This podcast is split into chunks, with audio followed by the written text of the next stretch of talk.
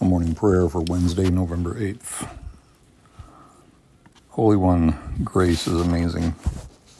When we glimpse it, we don't know what to do. When we actually accept it, gratitude flows automatically. We know we have accepted your gracious love when we overflow with gratitude. Gratitude follows grace like thunder follows lightning. Let gratitude fill our hearts today. Let us breathe in gratitude, then breathe it out. Breathe it out in acts of kindness, in words of encouragement and support, in bearing the unbearable, letting go of our self righteousness, our self loathing, our hatred of anyone or anything, to be fully open to the grace that is ever present, and let gratitude roll down like waters in an ever flowing stream. Amen.